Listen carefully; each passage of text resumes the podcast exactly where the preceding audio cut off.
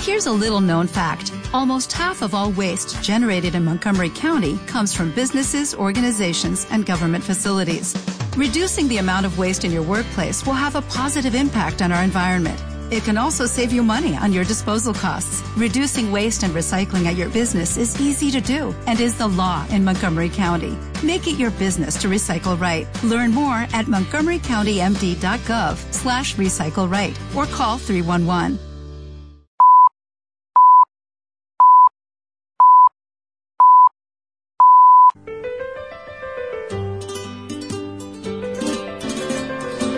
Desde que en Fallas por marzo cayera gravemente herido, lesionado Enrique Ponce, la divisa ha etiquetado en cabecera de su portada web la leyenda Fuerza Ponce, como con anterioridad lo hicimos con Paco Ureña y mucho antes con Padilla o David Mora, desde el minuto uno hasta el día de su reaparición, como nos comprometimos con la causa poncista que ya ve la luz al final del túnel, y la noticia de cabecera el próximo 14 será la que sustituya a Fuerza Ponce por su reaparición en Málaga.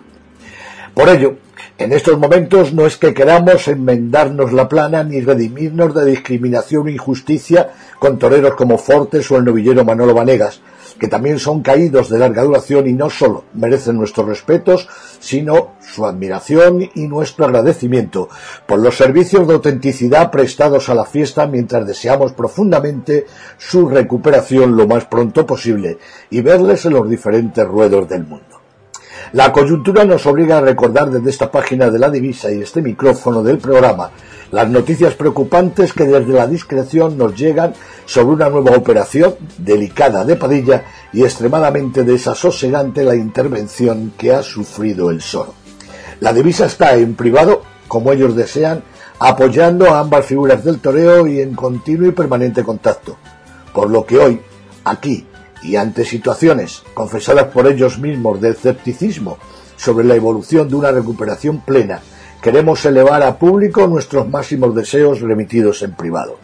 Unos deseos sobre el optimismo de los acontecimientos felices que se han protagonizado en Madrid con el triunfo de Pacureña y en las últimas 48 horas en Pamplona con las dos únicas salidas en hombros hasta ahora. El rejoneador Leonardo Hernández que perdió un ojo y el novel mexicano que en su corta carrera ha sido muy castigado por los toros con una cortada tremenda de larga recuperación sufrida en Francia. Nos referimos eh, a Diego San Román. Todo máxime cuando mañana día 9 se cumplen tres años de la muerte en acto de servicio de Víctor Barrio, al que nunca olvidaremos por mucho que pasen los años, lo mismo que a Fandiño, que el próximo 17 hará dos años de su mortal cornada. Todos ellos, en la arena, en una cama de hospital, en la rehabilitación o en el cielo, siempre presentes con la verdad en puntas. Buenas noches, buenas noches, señores. Bienvenidos un lunes más a la sintonía de la divisa. Programa de información taurina a partir de las 11 de la noche todos los lunes para los oyentes de Madrid a través del 96.9, el dial de cadena ibérica, para los oyentes de La Coruña y alrededores a través de Radio Universal y para todo el mundo a través de nuestra web www.ladivisa.es. Se está desarrollando la Feria del Toro, pero antes eh, quiero remitirme a lo que hemos comentado en nuestro editorial. Mucha fuerza para ese momento delicado tras sendas intervenciones quirúrgicas de Juan José Padilla y el Soro y también de esa rehabilitación que están llevando a cabo tanto Fortes como el novillero Manolo Venegas en la víspera eh, de cumplirse el aniversario luctuoso y terrible de la muerte de Víctor Barrio y a una semana de los dos años que hará de la muerte de Iván Fandillo. Todos ellos rinden su tributo a la fiesta y son los héroes eh, literarios que algún día tendrá que contarse eh, cuando se escriba la historia de la tauromaquia contemporánea, de la tauromaquia moderna. Pero hay que seguir hacia adelante y hay que hacerse eco de lo que está ocurriendo en Pamplona.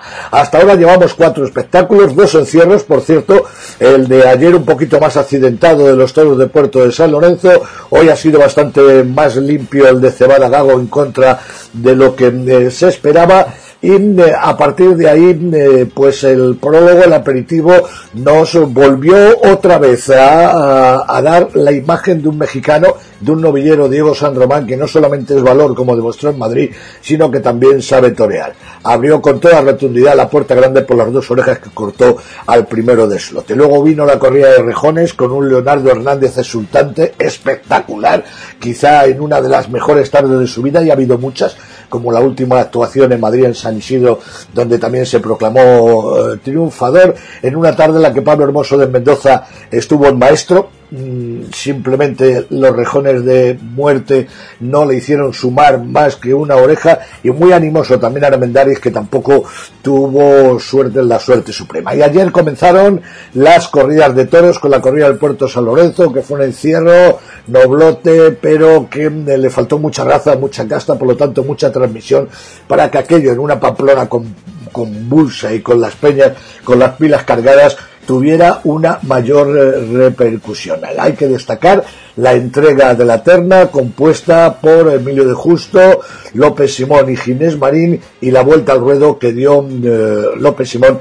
en el quinto toro de la tarde. Pero sobre todo la entrega y la personalidad que desarrollaron dos toreros clásicos como son Emilio de Justo y Ginés Marín frente a las dificultades y sobre todo el adaptarse a un público que le es familiar por las veces que ha salido en hombros de, López Simón. Hoy, a estas horas, eh, habrá terminado ya la segunda de las corridas de toros eh, con la corrida de Cebada, con la corrida de Cebada Gago.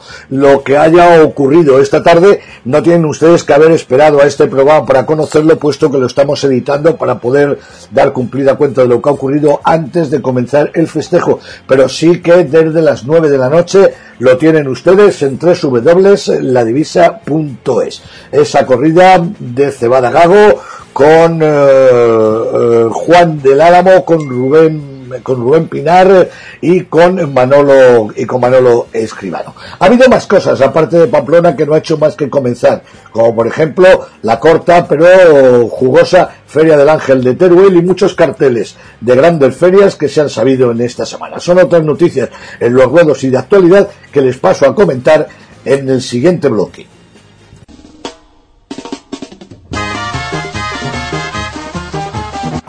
Pues les cuento lo que tenemos preparado para hoy. Ahora, nada más eh, en eh, terminar este relato, eh, comenzaremos platos muy fuertes, muy fuertes con dos auténticos triunfadores de la Feria del Toro de Pamplona. En este caso, el rejoneador Leonardo Hernández abrirá nuestro programa para proseguir con el ganadero, el maestro niño de la capea, cuya corrida de rejones fue realmente apoteósica. Hubiera sido de tremendo éxito también si las figuras hubieran decidido a matarla a pie. Seguiremos con Pamplona en nuestros segundo tercio. Tenemos a Diego San Román, que está allá en México por cuestiones de visado y demás.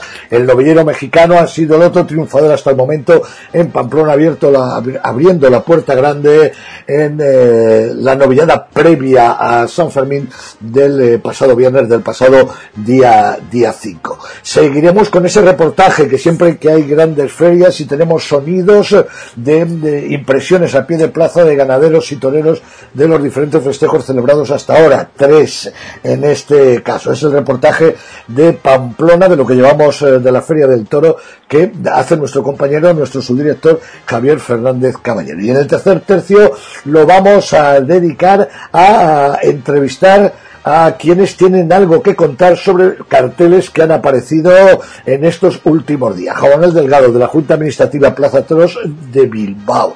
Eduardo Lozano. Eh, ya están los carteles de la Feria de Pontevedra. Josín Iriarte. Pues eh, en vísperas de celebrar esos impresionantes San Ignacios eh, en, en, la ciudad de Azpeitia. Y muchas, muchas cosas más. El testimonio del psiquiatra Enrique Rojas Rojas, también el, minuto de Barcelona y nuestro flamenco, nuestro flamenco de Ciale. Ya lo digo, muchas, muchas cosas más tenemos por delante aquí en la divisa.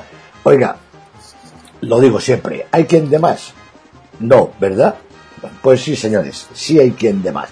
Lunes a lunes, a través de Cadena Ibérica, Radio Universal en La Coruña, Cadena Ibérica en la ciudad de Madrid y para todo el mundo www.ladivisa.es, aquí cada lunes damos más. Sí hay quien de más.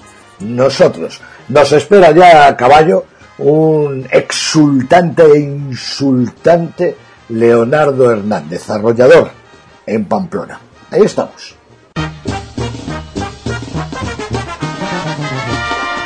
Bueno, pues aparte Pamplona, les comentaba, ha habido otros espectáculos durante esta semana. Se ha celebrado el fin de semana la Feria del Ángel de Teruel, donde Álvaro Lorenzo recibió el único premio, una oreja en la primera de la Feria del Ángel, en la que fueron ovacionados tanto Miguel Ángel Pereira como Pablo Aguado, casi lleno. Lo de Pablo Aguado es un tirón tremendo, pero el gran triunfador llegó en la segunda corrida de toros con Alberto Lamela que triunfó a lo grande con una corrida de Baltasar Iván, cortando tres orejas, Octavio Chacón cortó una y Pepe Moral se topó con un peor, con el peor lote de la tarde y además un mal manejo de los aceros y por la noche, esa misma tarde en que triunfó Alberto Lamela, hubo también triunfo de los caballeros. Andy Cartagena, Guillermo Hermoso de Mendoza, Puerta Grande en esa nocturna, nocturna de Rejones, donde Andrés Romero cosechó dos ovaciones. Ha habido indultos en la jornada de sábado y domingo. Ayer en Estepona fue Pereira el que indultó un animal y triunfó junto a Aventura y el Fandi en Estepona. Y en Arevalo, en Ávila, los tres toreros salieron en hombros y el que indultó fue Paco Ureña. Por otro lado, corrida muy descastada y tarde de excepción en la feria francesa de EOS. Ha habido más noticias ya fuera de los ruedos. Bueno, en los ruedos decir que Guillermo García se ha proclamado triunfador de la oportunidad, un certamen que organiza la Escuela Taurina de Madrid con la colaboración de algunos ayuntamientos y de Plaza 1, la empresa gestora de las ventas. Candrés Rocarrey y Fuente Imbro recibieron la oreja y el hierro de oro efectivamente de la temporada 2018 que se han fallado los premios taurinos Rafael Pedrosa en Burgos, que Castella de Justo y Adolfo Martín protagonizan la cartelería de la Feria Taurina de Huesca y que se han presentado grandes ferias. Por ejemplo, la Casa Luzano presentó la Feria de la Peregrina en Pontevedra, corta pero intensa feria, dos espectáculos y uno de rejones. Málaga presentó una feria de consolidación y futuro y también los carteles de una gran feria de Murcia como anteriormente a mediados de semana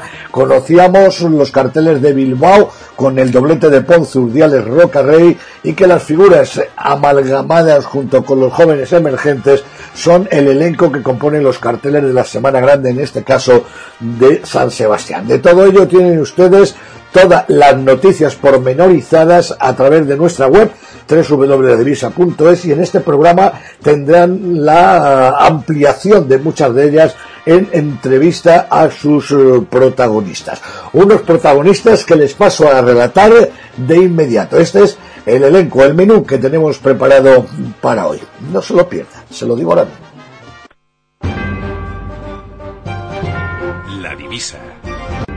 Con la solvencia de Pedro Javier Cáceres. Un valor seguro de rigor y fiabilidad.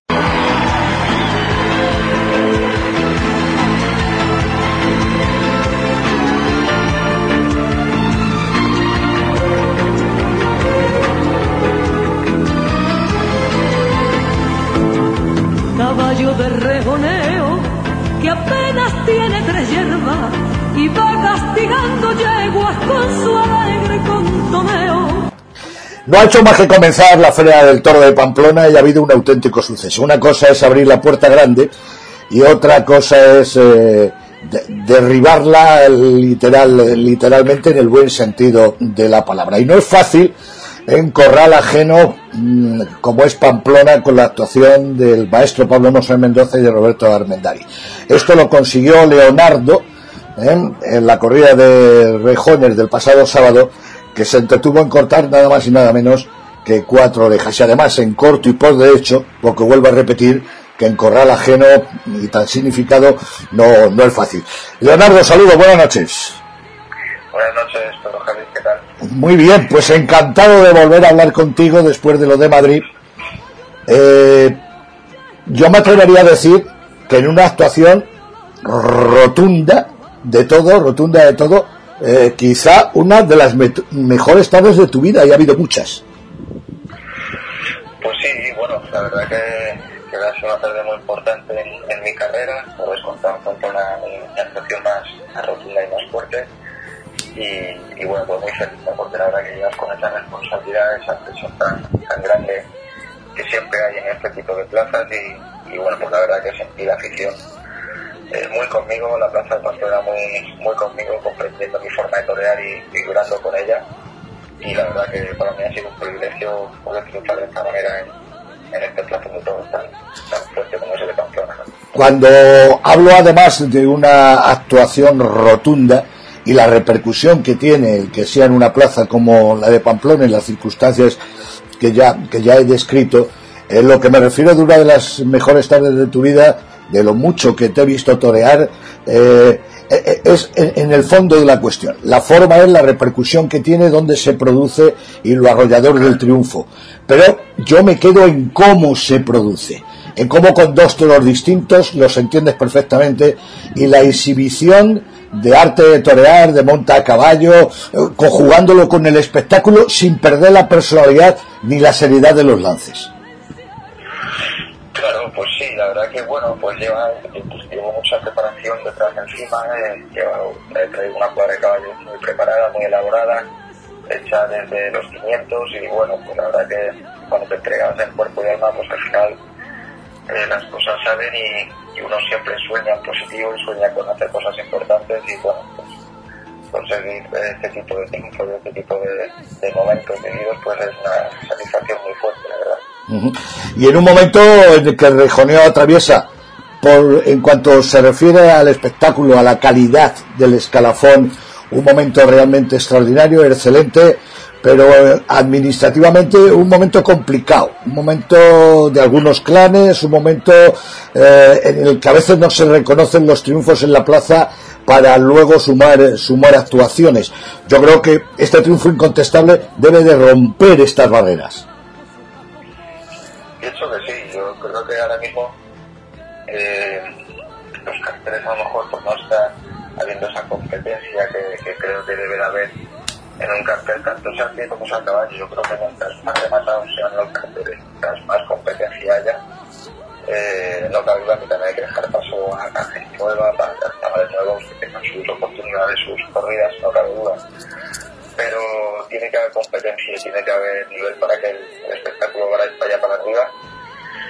Y ahora mismo pues no está habiendo mucha competencia de esos carteles y, y uno siempre pues trata, yo personalmente siempre trato ¿no? de torear con los mejores, de que haya la máxima competición en, en las plazas de toros, en, en, los carteles, y pienso que es positivo para, para el rejoneo y es mi forma de verlo. ¿no? Por ejemplo, eh, los carteles, hablo de una plaza importante como el Bilbao, ya estaban hechos eh, antes de este triunfo en Pamplona, pero no estaban antes del triunfo incontestable eh, de Madrid. Y en cambio, otro año que te queda fuera. Bueno, es verdad, la verdad que sí, ¿no? Pero bueno, eh, la verdad que a mí Bilbao me encantaría poder volver a. Eh, en una ocasión me corté tres orejas en Bilbao. He toreado un mano a mano con, el maestro Pablo. Yo he salido triunfador de él. En fin, eh, es una plaza en la que he podido triunfar y la verdad que me volvería eh, loco poder volver a torear en ella. Y, bueno, yo al final lo que tengo que hacer es hablar en la plaza y en los despachos pues lo dejo a mi apoderado, que creo que es un, es un pedazo de apoderado que, que pelea las cosas a lo bestia y, y, estoy muy contento con él y no cabe duda que si Dios quiere volveremos a mm. ¿Hablar de Alberto? Sí, sí, claro, claro, de Alberto, sí, sí. Alberto García. Alberto, García con su hecha tauromoción, que creo que es una labor fantástica. Eh, de hecho, un tío que pelea con uñas y dientes y estoy muy contento. Oye, la cuadra en la mano, ¿eh? Sí, la verdad que ahora se han juntado un cúmulo de caballos nuevos con caballos ya consagrados y la verdad que me está dando mucha satisfacción, la verdad, porque cuando ves que tus caballos nuevos, caballos que tienes ilusiones a la hora de trabajar con ellos en invierno tal, eh, llegan a las plantas y dan el nivel que tú soñabas o tú querías, pues te da una satisfacción personal muy fuerte, además de los triunfos y de poder disfrutar en, en una plaza. Esa es otra de las mayores satisfacciones que puede tener eh, un recorredor, ¿no? El conseguir consagrar caballos que a ti te hacían ilusión, que los veías con, con muchas cualidades y conseguir que lleguen a estas plazas de toros y te vean como tú querías, pues es una satisfacción fuerte. Uh -huh. eh, y lo que sí debe dar una gran satisfacción y una gran seguridad es eh, cuando salen los carteles verte anunciado con una corrida de capea. Sí, no cabe duda. Eh, pedazo de maestro y pedazo de amigo y un ganadero incontestable para mí. Cada vez que voy y hay toros de capea, la verdad que, eh, pues imagínate, ¿no? Además me siento muy acoplado, he tenido triunfos muy, muy fuertes con sus toros y la verdad que con, no es que yo conozca ni mucho menos su ganadería, ni porque los toros son como los melones, pero sí te puedo decir que me siento identificado con su investiga, que me, gusta mucho su forma de, eh, de techar, de la forma de techar del maestro a la hora de, de, elegir sus toros, de, de, crear su toro bravo. Y, me encanta, ¿no? Que los toros del maestro, Uh -huh. Porque la corrida fue buena hasta decir basta, ¿eh? Sí, sí, los seis además, los seis toros, eh, cada uno a lo mejor con sus matices, uno un poquito más de una cosa, otra, otra, pero fueron seis toros importantes, seis toros además eh, con cuajo, todos toros, y existieron todos, eh, para mi forma de ver, eh, desde el primer En el segundo rompiste barreras eh, y ya eh, te aseguraste eh, cuarta o quinta puerta grande en Pamplona. Cuarta, la Cuarta. cuarta que toreo y cuarta puerta grande consecutiva. Claro, has toreado cuatro veces, no puedes haber, haber, haber abierto la puerta cinco.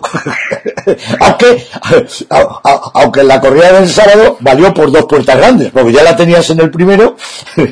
y, eh, que fueron toros distintos y también faenas distintas. Eh, ¿Cuál te ofreció más dificultades o de cuál te sientes más pleno?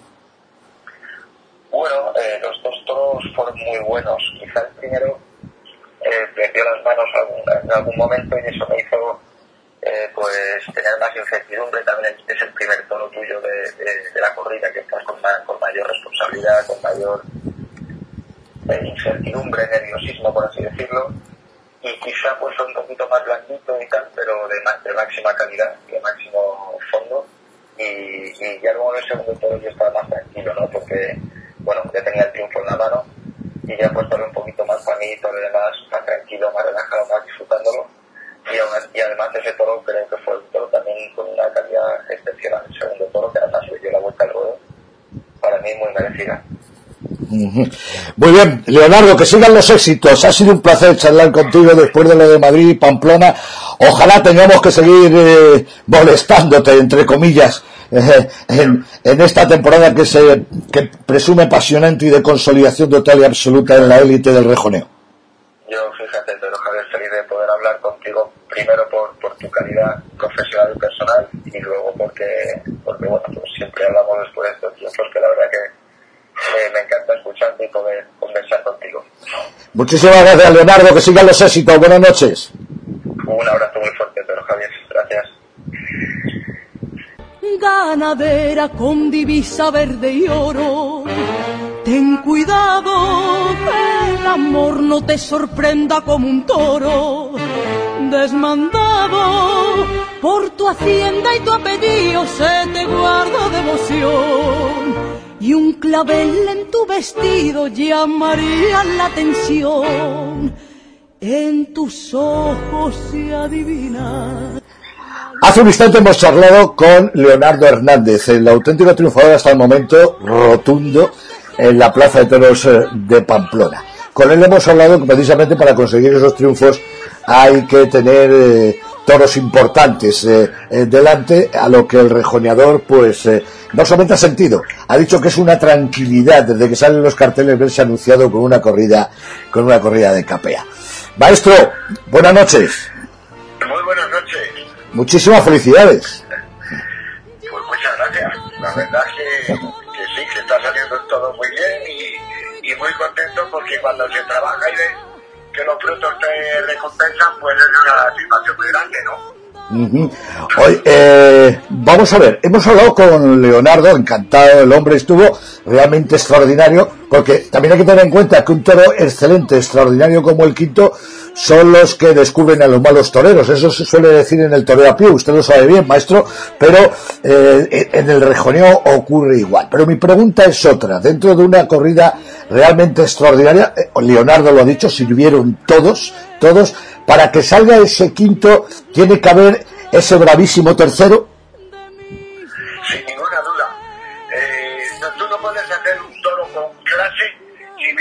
De preferir de una bravura auténtica, una bravura de verdad, de personalidad, eh, de vender cara a su vida y al mismo tiempo tener un fondo de nobleza grande, ¿no? Eh, eh, hay que tener siempre una base muy fuerte en la ganadería de esa bravura, a veces molesta, pero que sabemos todos que en un esfuerzo eh, son los que dan los tiempos importantes y los que dan la continuidad a la ganadería, sin ninguna duda. Para el ganadero, eh, eh, en una escala de prioridades, ¿cuál le satisfice más dentro de la satisfacción general de un encierro extraordinario? ¿Ese quinto o el tercero? Bueno, es que los dos, los dos hacen falta, ¿no? El, el, quinto porque es el sueño que uno va persiguiendo, pero también sabiendo que viene detrás del tercero, que nunca va por delante. Entonces hay que tener ese avance del tercero para que ocurran muchos hitos. Mm, eso está claro, ¿no? Sí, clarísimo, para mí sí. Para mí, desde luego, lo que llevo toda la vida persiguiendo, que yo he hecho muchísimos toros que, que para mí han sido incomprendidos de tener ese fondo pero faltándole otras cosas que he tenido muchas carencias, como ha sido mi ganadería muchos años, por la falta de fuerza. Yo creo que no entendíamos el manejo, no entendíamos la alimentación, nos ha costado mucho, pero cuando uno intuye que eso está ahí, que está ahí, pues uno se motiva para seguirlo sacando, sacando, y afortunadamente ya llevamos unos años que va aflorando, que va saliendo, y que la gente ya se va dando cuenta de que, de que el fondo de, de Murube, la casta de Murube, que lleva 250 o 300 años diciendo no se ha acabado. Hay algo que es, eh, que es importante eh, y es, eh, como bien has dicho, el manejo, el cambio de alimentación, el estar pendiente de la ganadería, porque alguien podría hablar de, de racha después de lo de Madrid, la temporada pasada, etcétera, pero la racha es que dura ya unos pocos de años, ¿no?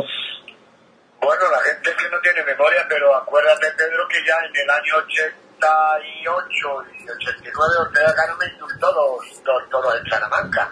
O sea que la, el fondo estaba.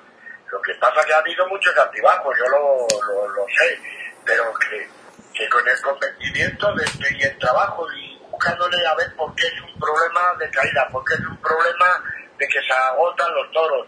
Eh, pues todos buscando todo eso, estudiando y teniendo paciencia y teniendo una afición medida como le tengo yo a la ganadería, y ayudar por mi familia, obviamente, porque Dios da realidad. Si no, imagínate ese, eh, ese paso por el desierto que hemos tenido estos años de atrás, pues no hubiera sido fácil. Pues sabíamos que, que tenía que romper fuerte y yo creo, creo sinceramente que todavía le queda mucho por dar a la ganadería y que, que en estos próximos años va a haber cosas muy, muy, muy importantes. Fíjate que viendo la corrida ayer, viendo la corrida de Madrid, no quiero ya retrotraerme al año pasado, los dos ejemplos de este de este año importantes.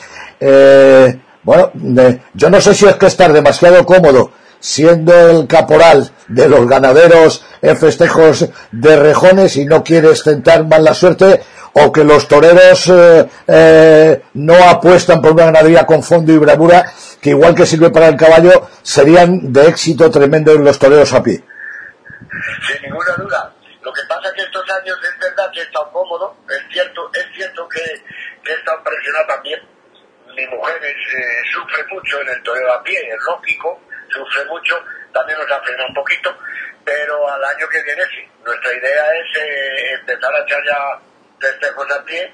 Hemos tenido la ganadería también un poco tapada a nivel de toreros, que no han ido a tentar a mi casa muchos toreros y no la conocen.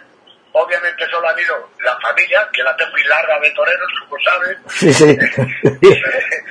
y ahora últimamente se está incorporando ya el Juli, ya se ha traído eh, eh, empezamos a, a un poco para que la conozcan y se están sorprendiendo todo. Nosotros que llega, dice, ay, esto es otra historia, otra manera de sentir. Pero claro, la estamos abriendo.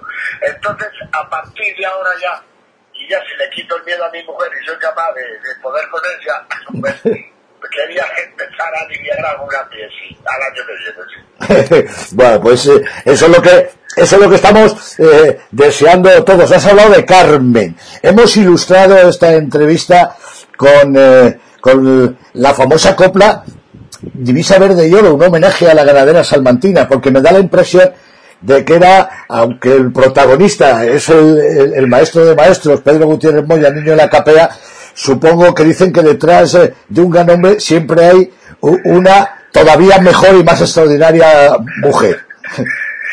por, lo, menos en, mi caso, digamos que es un poquito el freno a las euforias, esas euforias que a veces tenemos y que, son lógicas en el, toreo, en las ilusiones, pues ella es quizás un poquito la más sensata y si no pone ese puntito de cordura, pues para meter la pata lo menos posible. Oye, ya que estamos eh, en, esta conversación y, después de esas felicitaciones y felicitarnos todos por, por, por, el momento importante que dura ya, digo, varios años de la ganadería de Capea, como maestro consumado de la tauromaquia, ha pasado una feria de San Isidro que no ha dejado indiferente a nadie.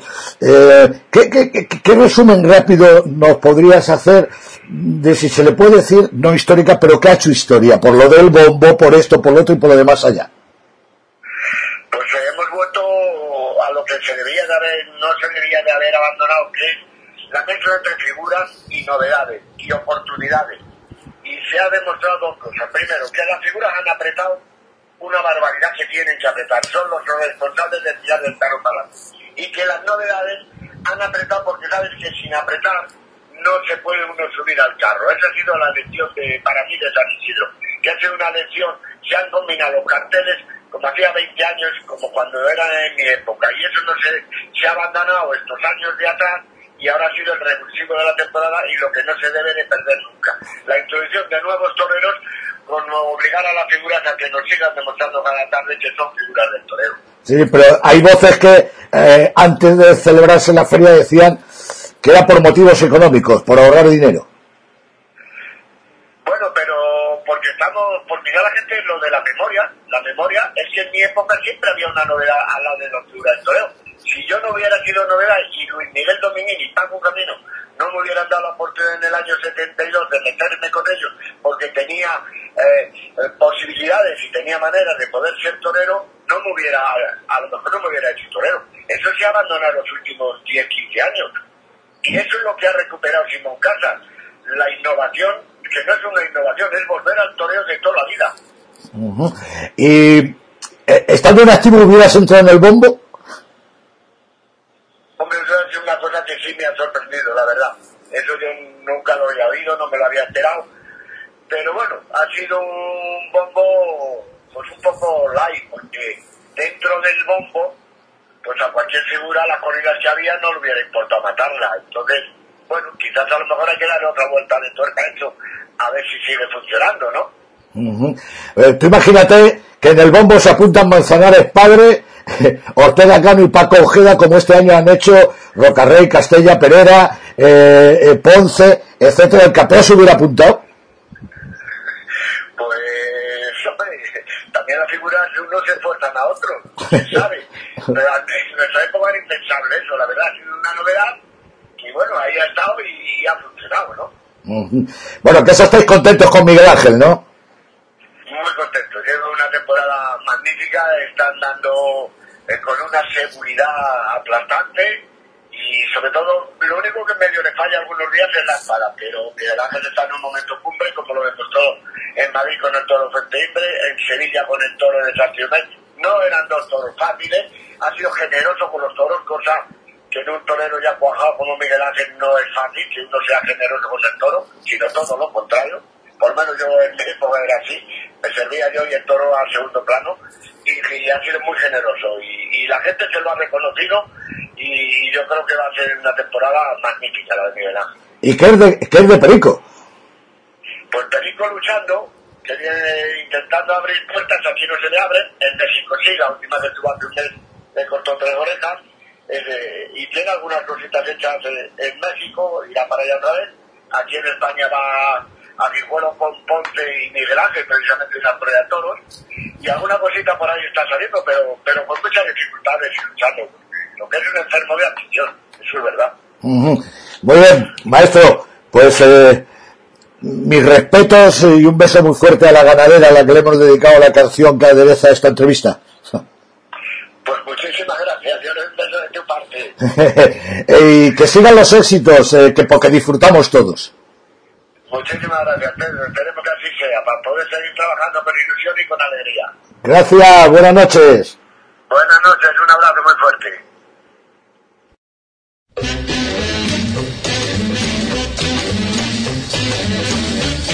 Y ahora culminando nuestro primer tercio después eh, de conocer las sensaciones de las dos novedades, entre comillas, que presenta esta semana la Feria del Toro de Pamplona, el momento de que yo les cuente mis cositas. Es el espacio habitual que cierra cada tercio, en el que les cuento sucedidos, acontecimientos, efemérides que hayan sucedido un día como hoy o de los días eh, de alrededor, entre el pasado lunes y el próximo, y el próximo lunes.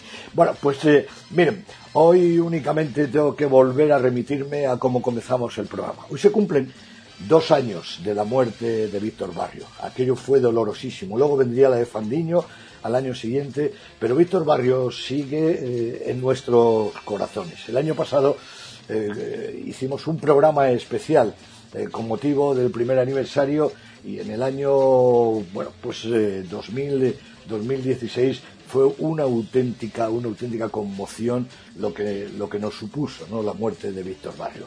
Por eso, por eso, eh, hoy eh, sirva este hecho como el más relevante de un 9 de julio, tristemente relevante de un 9 de julio, y que por sí solo tenga la personalidad, eh, en honor a Víctor Barrio, nuestro homenaje, de cubrir este espacio sin contarles otras anécdotas sucedidas de un 9 de julio o parecidos. Pero miren, para cerrar este tercio siempre argumentamos una música que suele ir con el año de la última efemérides, efemérides eh, que yo les cuento, ¿no? En esta ocasión no va a ser así, aunque sí va a ir ligada a ese adiós que dijimos a Víctor Barrio ahora hace dos años, tal día como hoy.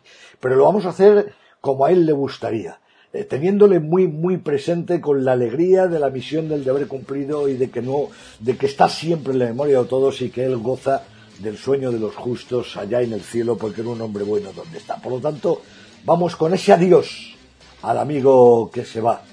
¿eh? Y son los amigos, los amigos de Gines. Algo se muere en el alma cuando un amigo se va. Cuando un amigo se va, algo se muere en el alma cuando un amigo se va. Algo se muere en el alma cuando un amigo se va. Cuando un amigo se va y va dejando una huella que no se puede borrar, y va dejando una huella que no se puede borrar. No te vayas todavía, no te vayas por favor, no te vayas todavía, que hasta la guitarra mía llora cuando dice adiós.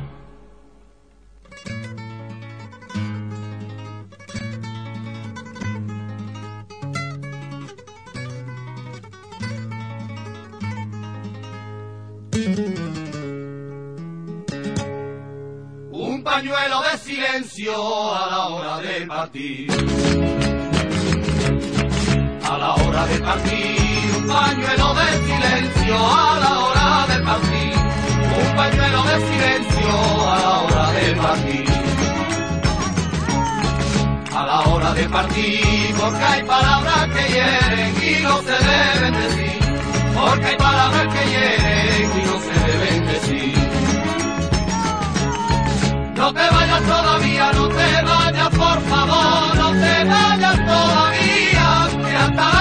llora cuando dice adiós.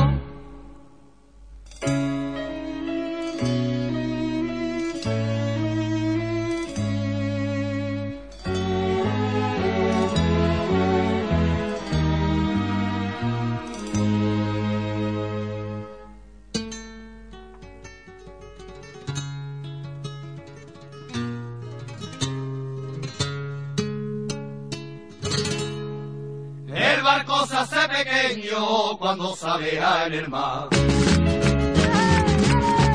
Cuando sale en el mar, el barco se hace pequeño cuando sale en el mar. El barco se hace pequeño cuando sale en el mar. Cuando sale en el mar y cuando se va perdiendo, qué grande la soledad. Y cuando se va perdiendo, qué grande la soledad. Te vayas, por favor, no te vayas todavía, que hasta la guitarra mía llora cuando dice adiós.